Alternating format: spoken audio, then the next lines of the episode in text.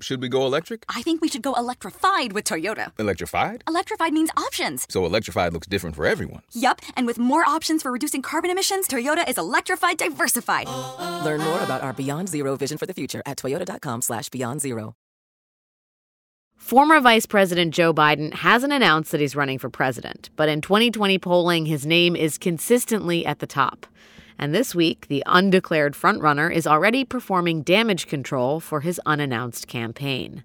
In recent days, three women have accused the former vice president of inappropriate contact. On Wednesday, Biden announced in a video that he is going to be mindful about personal space going forward, that he hears what these women are saying, and that he gets it. While a number of prominent women have come to Biden's defense, there are plenty of critics who have said he has no place representing a diverse, empowered, progressive electorate in the coming presidential race. When it comes to gender, have the politics of the Democratic Party passed Joe Biden by? What happens now to the Biden proto candidacy? And most urgently, what does it all mean for the Democratic Party of 2020? This is Radio Atlantic.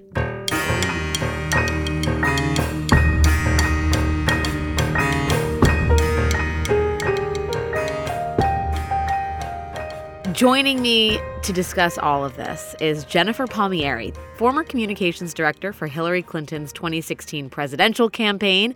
She also spent two years as communications director for the Obama White House and was deputy press secretary in the Clinton White House, where Monica Lewinsky was her intern.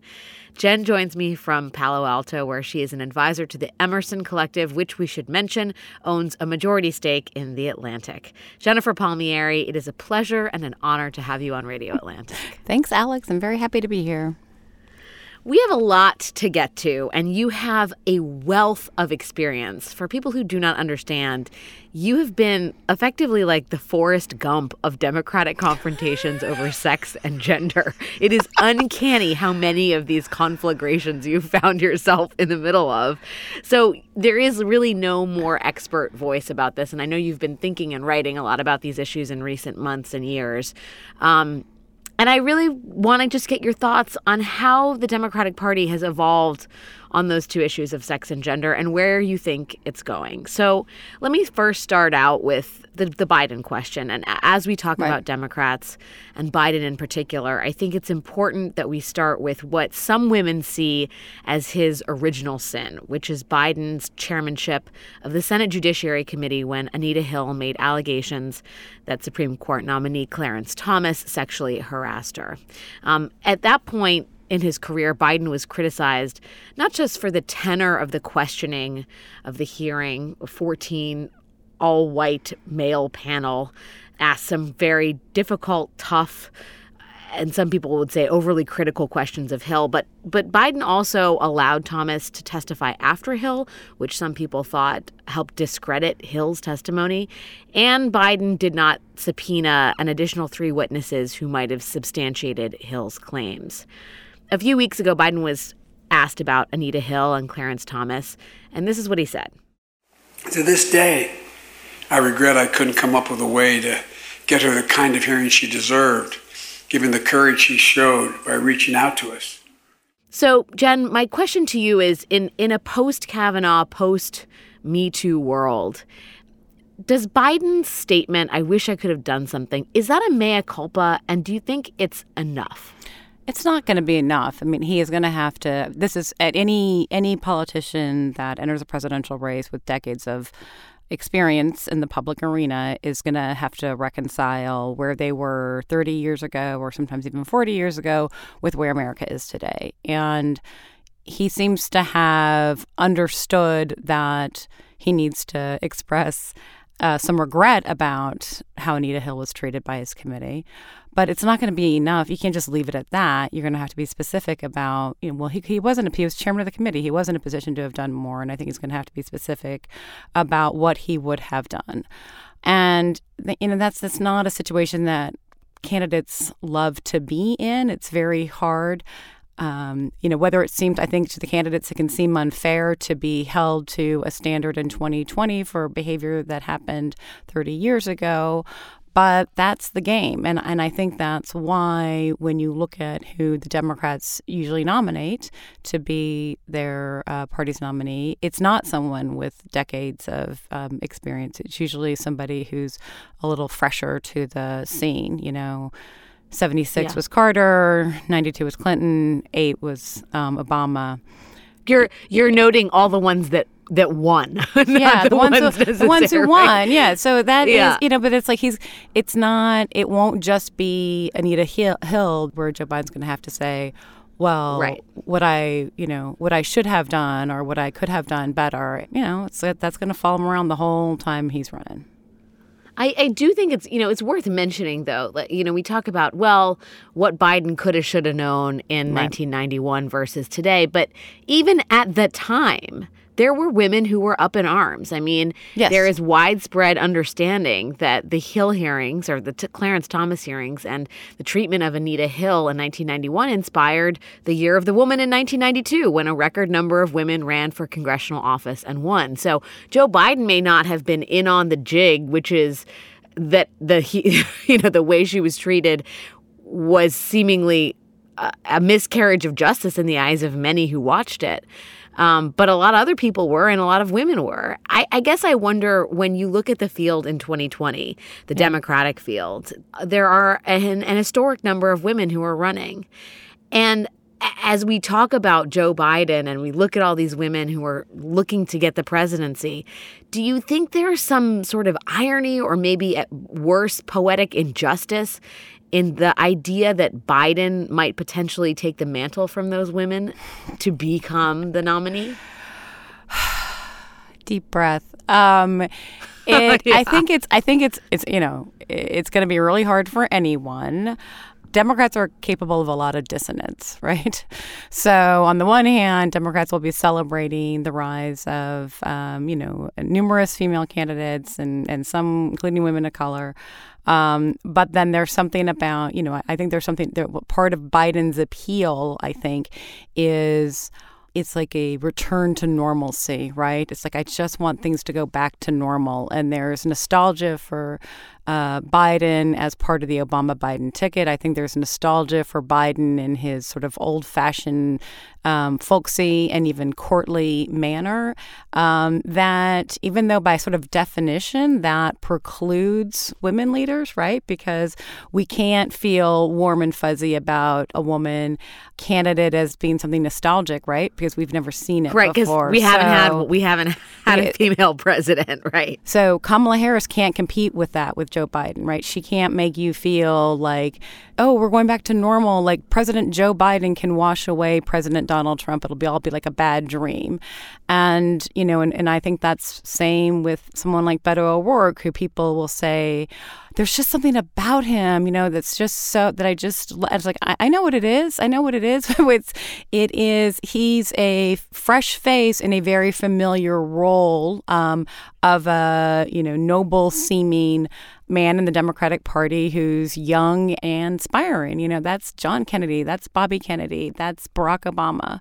Um, it's something that we recognize. So I, I think a lot of the obstacles that were in the way of female candidates have been removed, but these intangible biases and preferences that we hold on to are really entrenched and really Oh, right. difficult. That's a great point. This idea that this nostalgia for the way things were necessarily precludes women. It just from- does. It just from becoming the nominee Yeah. because there w- there has been no time at w- in which a woman was president and shepherded America through a golden era. yeah. You know, I, I want to stay in the past um, to, to talk more about how Democrats have grappled with these issues. Right. And you were on the front lines of another seismic event in the 1990s the Monica Lewinsky scandal in the Clinton White House. Uh, I want to quote some of your thoughts from Time Magazine, a piece that you wrote earlier, where you said, I see that Monica Lewinsky was treated as collateral damage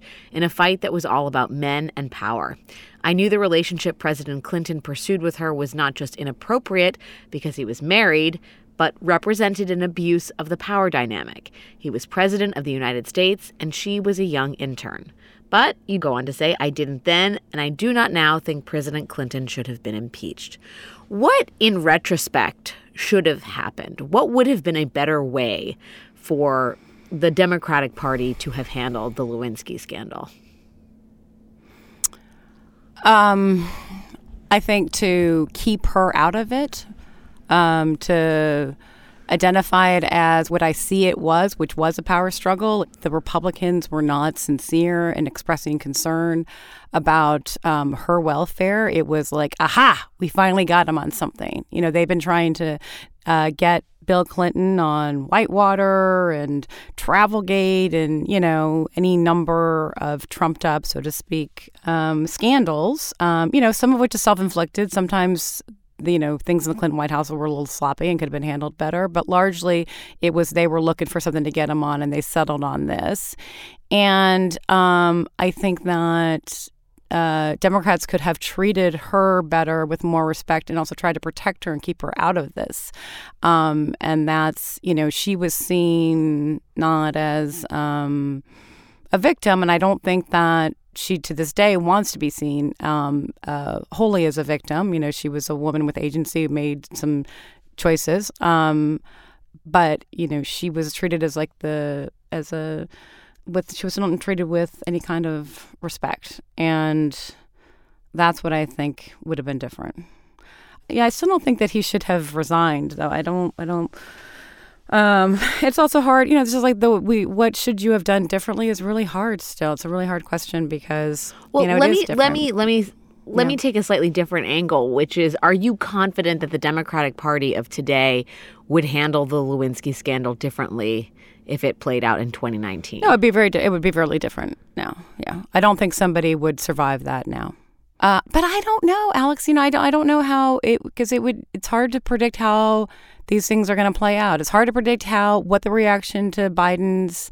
You know, Biden made a statement today about the women who've come forward and said that they were uncomfortable with how he, you know, with like his physical interactions with them. And I think that in this case, you know, if a if a president today had an affair with an intern, I mean, I don't know if Donald Trump had an affair with an intern. I don't think anybody in their party would care.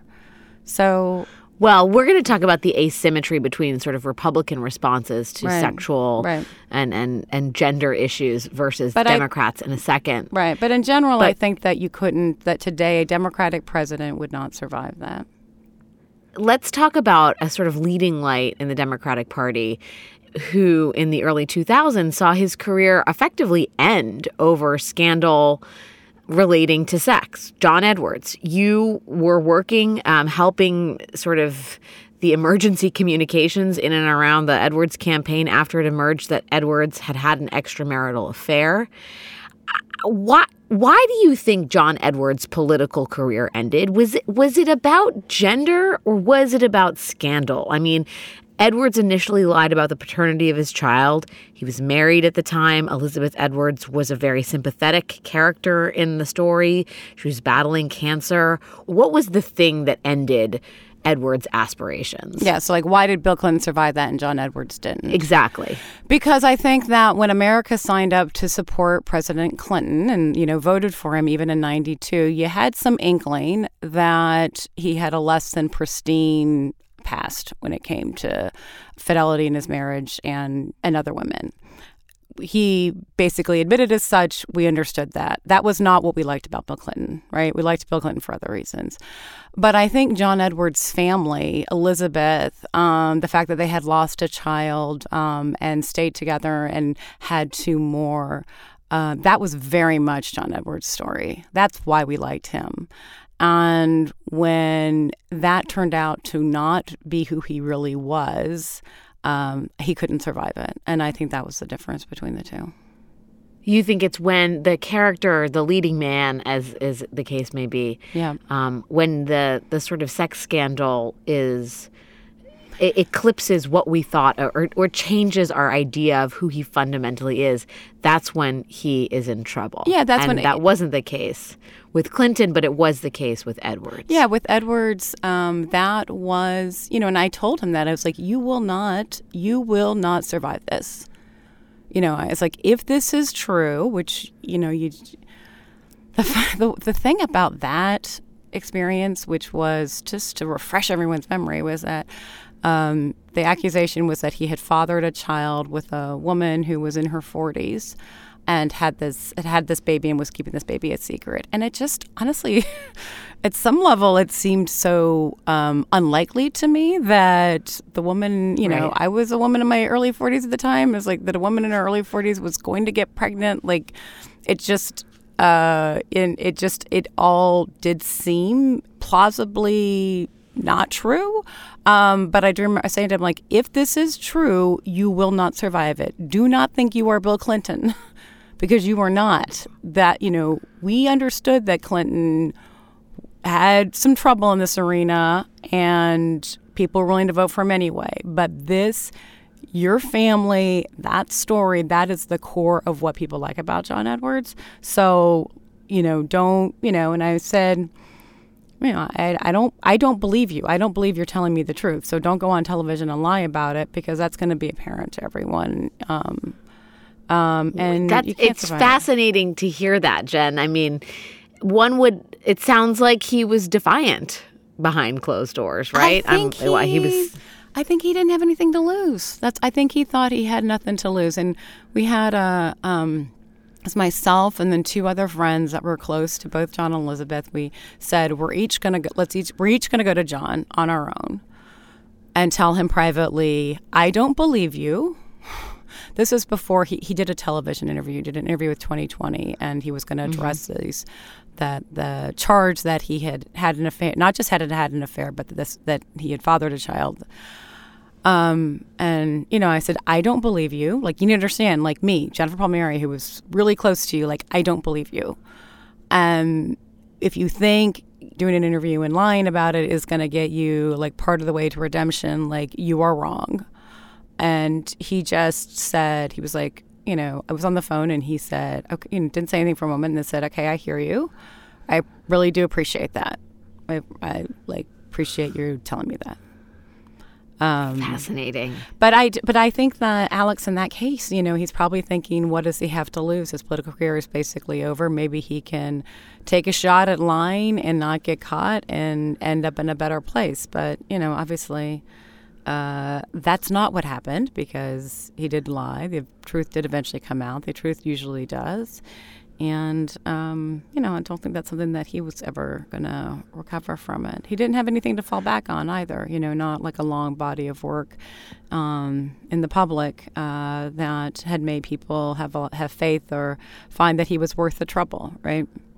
Biden has a long record to fall back on for better or worse, and there's, uh, you know, there's much in there that's going to be a problem for him, but there's also people who have felt warmly towards him for decades. Well, right. And it goes back to your idea that part of the handsiness, the intrusion on personal space, which is probably the most euphemistic way we can Right. describe it, that's a known quantity with Biden. And if the the sort of standard we've we established in the podcast holds true, which is politicians are most screwed effectively when behavior goes against the grain of who we think they are. Biden has a certain, you know, exemption there because we've known he has a handsy problem, again, Yeah. a euphemism, uh, for a while now. That's part of who he is as a political animal. I do want to ask you something contentious, maybe, con- maybe not contentious, but controversial Yeah. about Edwards and Clinton as we sort of talk about the lessons that the Democrats learned. The National Review, not known to be a liberal publication, Right. had this assessment of Edwards. Um, they basically said, but for the labors of the National Enquirer, which first broke the news about Edwards having the affair with his videographer, Rielle Hunter, Edwards might have been president. Democrats having learned in the 1990s how to make their peace with such situations. Right. Do you think that's true? Did the Clinton years teach Democrats that the party can sort of simply move past female troubles? I don't. I just don't think that people experience it that way. I think that, um, you know, the conversation that you and I are having about looking at the scandals from the past that politicians have had to overcome. It wasn't like women were its own sort of group to be considered. It was like politicians face scandals. Sometimes they're about women, sometimes they're about money. Can they survive them? And what was interesting about the question was can the man survive this? And the woman was like somehow collateral damage, either, um, you know, sometimes a scandal might be about sex, sometimes it might be about money. And so I don't I don't think that you know Republicans have like a lot of nerve to suggest that Democrats don't treat women as well as Republicans do, which is sort of implicit in that. Um, but I think that the lesson people took from Clinton was you can hang in there and fight if you're, you know, if you have made the calculation that I did, which was that the support is there for you because of other things, mm. not because of whatever the scandal's about. But I think we look at it differently now. Right now, we don't we don't look at it. It used to be like, what does the woman say about him? Right. Uh, what does the fact that he had an affair with this woman say about the candidate? Uh, and now the concern is, well, how did that affair impact the woman? And I feel yeah. like that's well, what changed. So it used to just be the concern, there was not concern for how the woman involved felt and how she was treated and what her experience was. It was just, what does this say about the guy? So I think that now it's like, well, how did that? Well, we need to go back and think about how did that really impact Monica Lewinsky? How that ended up defining her life in a way that it didn't define Bill Clinton's life. He went on, you know, continued to be president of the United States, continued to have, and she got defined by that. Um, and like that's, you know, plus it was unfair and wrong of him to pick on a 24 year old um, from the first place. And you know now we're like saying, well, how do these women feel about the fact that how you know Joe Biden um, invaded their space and touched them. And that's different than before. We have more, much more to talk about on this topic, but we're going to take a quick break. When we come back, we will talk more about current day Democratic concerns as it pertains to sex and gender. Stay with us.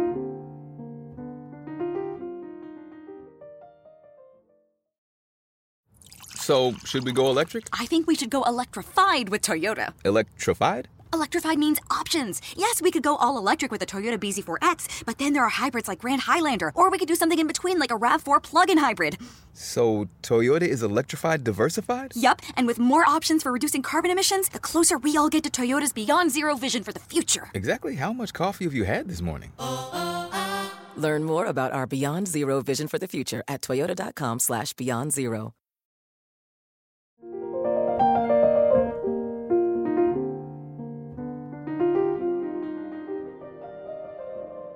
Okay, we are back with the great and all powerful Jennifer Palmieri. Jen, we're talking about how Democrats have grappled with sex scandals, scandals relating to gender, women, men, the battle of the sexes. The most recent sort of Democratic um, scandal uh, that it resulted in, uh, I, I think, the end of someone's, or at least a pause, serious pause on a maybe would have, could have, should have been a presidential bid is Al Franken, the senator from Minnesota. At the end of 2017, eight allegations of sexual misconduct were lodged against Senator Franken. Initially, he stood his ground, but with a lot of pressure on him, especially from fellow Democrats, including Senator Kirsten Gillibrand, who not coincidentally, perhaps is running for president herself. Al Franken resigned. Jen, Democrats are still talking about Franken now. Um, and I'm especially reminded of him in the context of Biden. A lot of liberals loved Franken. They felt like he was a star in the party. They felt like he might be a 2020 nominee, and they felt burned by his departure. One of his staffers told the New York Times in the wake of his departure the moment Franken was targeted, they decided to eat their own, they being the Democrats. And we, Democrats, do this to ourselves all the time. I think there's a sense of hyper political correctness and that we're holier than thou. With Biden, a lot of liberals and some part of the establishment are angry about the controversy, and they see this once again as Democrats eating their own, taking down a good guy who just happens to behave differently than average politicians. Do you see parallels between Biden and Franken here? Um, and do you think Fra- Franken is in some ways a cautionary tale for those people who would otherwise be calling for Biden to to not run for president? Um, I'd say and relatedly, I mean, one thing that really irks me is when people blame Kirsten Gillibrand for Al Franken resigning. It's like, you know what? Al Franken is a Al grown, Franken resigned on his own. He is a grown man, and yes, there were calls for him to resign, and it would have been hard for him to hang in there, but he could have done it. I mean, he he could have. I, w- I was kind of surprised that he did resign. I think he could have. It would have been uncomfortable, and uh, senators would continue to get asked about it, and he would hear all day his colleagues saying he should have resigned.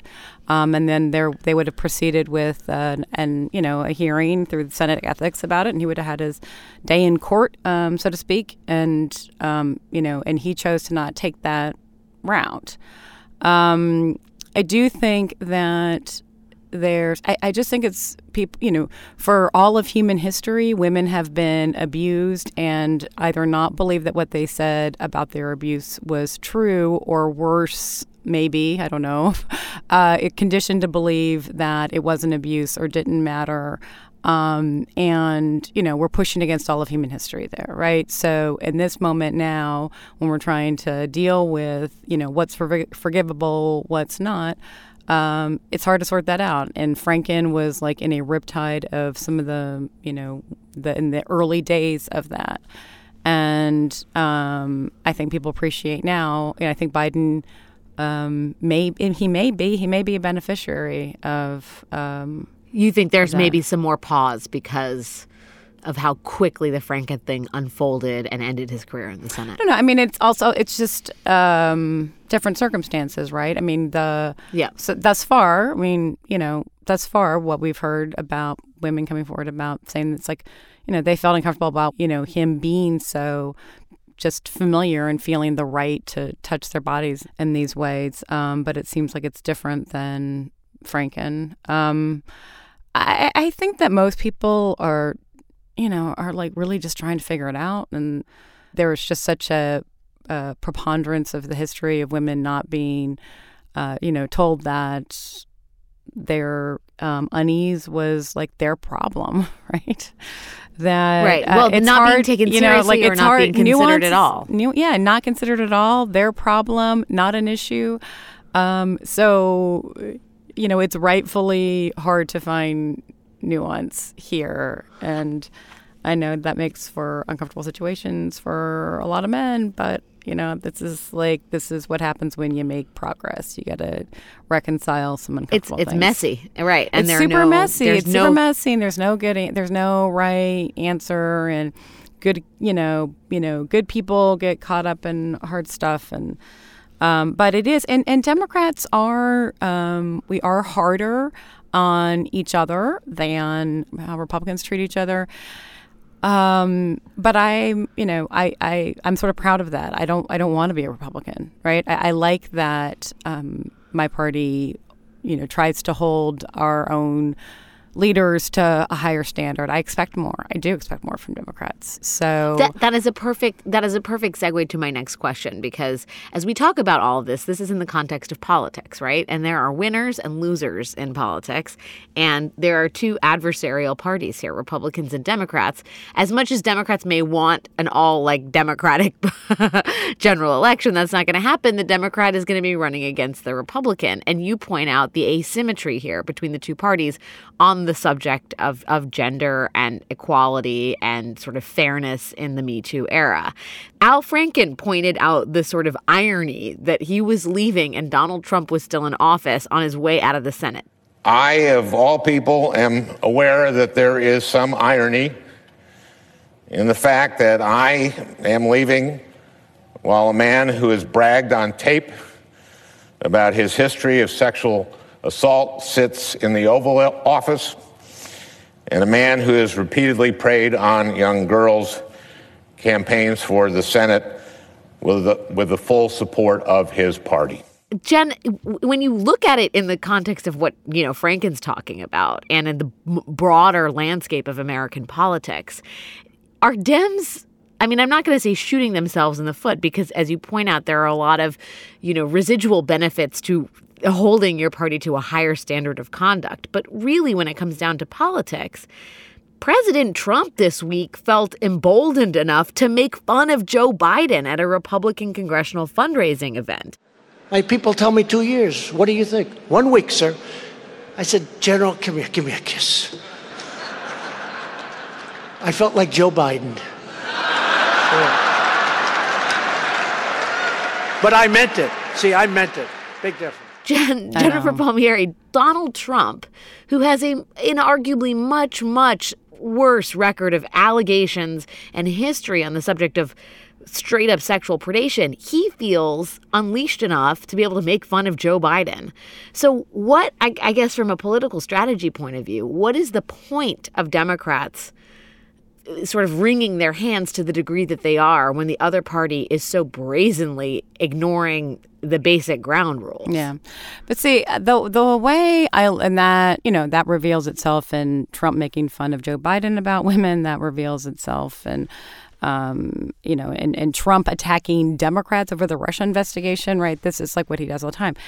And I worry that the very republic um, is under threat here. Um, and I think that the reason why Donald Trump ended up hijacking the Republican Party and becoming the nominee is because the Republicans were willing to play a lot of games, that they were willing to, you know, foment some amount of racism in their in their party um, and tolerate that because it helped them with certain voters, and they had were sort of bankrupt of ideas, and um, you know, you know, their only economic plan was about helping rich people lower their taxes while they expected working people to vote for them, and they're just sort of bankrupt of any sort of um, you know true principles and um, policies.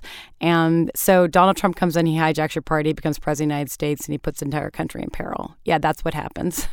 That's what happens if you let the party leaders not operate with any sort of integrity about what um, your party actually believes in and what principles they hold to be true.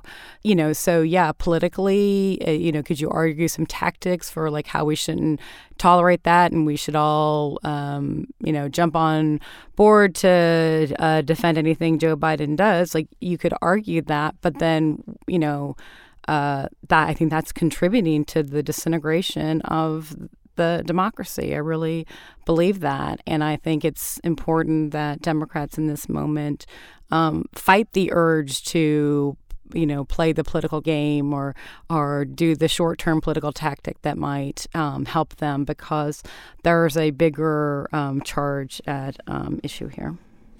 Well, one would say you were looking at the a big picture, perhaps rather yeah, I, I mean, I really small picture. I believe that, like it is, and you know, when I was on the 16 campaign, it, um, you know, and even before we lost, just the whole experience, I felt like Donald Trump was disruption come to politics to prove it is broken.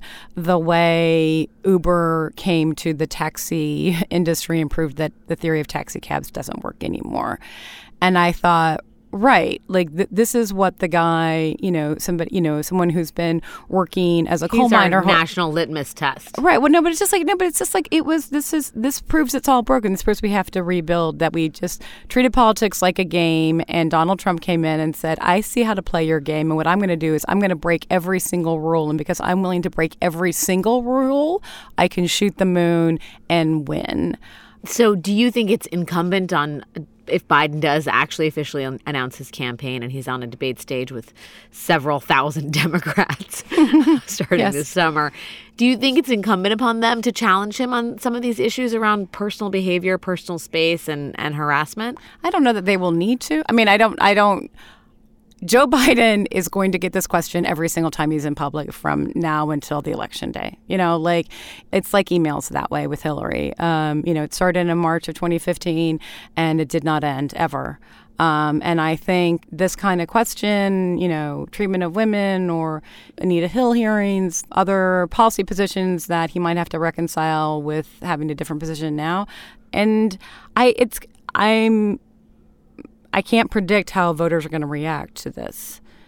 It may be fatal for him, um, his treatment by this, it, I mean, treatment of women, or it, it could be he's the guy that says, I need to listen and learn, and listens and learns and shows and you know manages to convince um, enough Democratic voters that he has, and he may be the guy that can pull that off. No one else has yet, right? No one else in the Me Too era has been able to do that. It is going to be part of the DNA of this nominating race. I think probably no matter what. It is. It's definitely treatment of women is going to be part. Is going to be. It's difficult to predict things, but I feel confident that's going to be an undercurrent throughout the race. Let me ask you one last big picture question as someone who has lived through i mean i mean really like it's just you understand how you know the democrats have grappled with the questions of gender and sex and femininity and power yeah. in a really visceral way right um stepping back from just talking about it through the lens of american politics I want to know what you think of this. Biden, in the in the year after the Clarence Thomas confirmation uh, hearings, he spoke to the Washington Post and he said that hearing was not about Clarence Thomas. It was not about Anita Hill. It was about a massive power struggle going on in this country, a power struggle between men and women, and a power struggle between minorities and the majority. And it's a reflection of the schizophrenic personality of the American public now with regard to both of those issues feminism and race. We're going to leave race for another conversation, but the, on the question of feminism, do you feel like the political struggle about feminism over feminism, where it sort of belongs in our national dialogue, do you feel that struggle and that debate has gotten more visceral as time has gone by? Yeah, I think that this comes in, I think it comes in waves. I think it's about, there's sort of 20 year cycles where it has consistently over, you know, going back 150 years from when Seneca Falls first happened, a group of women got together and decided to try and do something about women having um, a voice in the country. And it took a really long time, but 70 something years later, they got the right to vote. And then um, it subsides, and 20 years on, you have World War II and women playing a bigger role. And then it subsides, and the 60s come, and then there's another uh, power struggle. And, you know, then we got to the 90s, and you talked about how Anita Hill brought about that trial, sort of helped initiate the Year of the Woman the following year in 92 when we were so excited because seven women were elected to the United States Senate. Like, that was a big deal. it was a bonanza. It was a bonanza. And you saw it like in music. Like, I was an enormous Hole fan, Courtney Love's band. I was like a huge, you know, Sleater-Kinney and like PJ Harvey and L7. All right, and Riot like, Girl. Right? Like, all of this. Um, and then I remember thinking at that moment, oh, okay, we're here to stay. This is it. It's, just, it's political power and, you know, and power in the culture is just going to grow from here for women. And that's not what happened. It sort of subsided. And, and now it's back. And I think that what's different this time is with the Clinton election, I think for a lot of women, it was like, okay, she it was like her her losing proved to us it's not that we're playing the game wrong it's that the game is set up for us to lose and we just need to play a different game right? Because hillary did everything that someone's supposed to do to be elected president. She's the most qualified person ever and she ran against the most unqualified person ever and she couldn't beat him. So it's like okay if we needed to be hit over the head to show that this game was this world that we operate in all these power systems that we live under were created by men for them for it to be a comfortable place for them and their skills. And like that served me pretty well for a while, but now I have had to leave the man's world and I am creating my own because that was not built for me. And I feel like that is the big difference now is that it's like I don't need to play by your rules anymore in the man's world and, you know, believe that um, what happened, you know, how I felt when Joe Biden touched me or Al Franken tried to kiss me um, was my problem. It's like, no, I was uncomfortable with that and I'm going to say it and that's to, and we're going to create some new power systems here. And that's what I think is the big change in the last two years.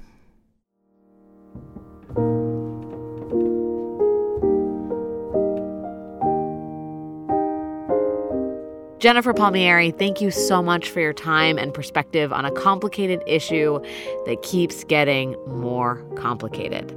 Thanks, Alex. That'll do it for this week of Radio Atlantic. But before we go, a quick housekeeping announcement. After this episode of the podcast, I am going out on maternity leave. But fear not, This weekly digest of ideas will be coming to you regularly in my absence. I'll be handing off the mic to our brilliant and very capable Atlantic reporters and editors until I return later this summer. You are in good hands, listeners. And with that, Thanks to Kevin Townsend for producing and editing this episode, to our podcast fellow Patricia Jacob, and to Katherine Wells, the executive producer for Atlantic Podcasts. Our theme music is the Battle Hymn of the Republic as interpreted by Jon Batiste. You can find show notes and past episodes at theatlantic.com slash radio. And if you like the show, rate and review us in Apple Podcasts, please, and subscribe in your preferred podcast app. Thanks for listening.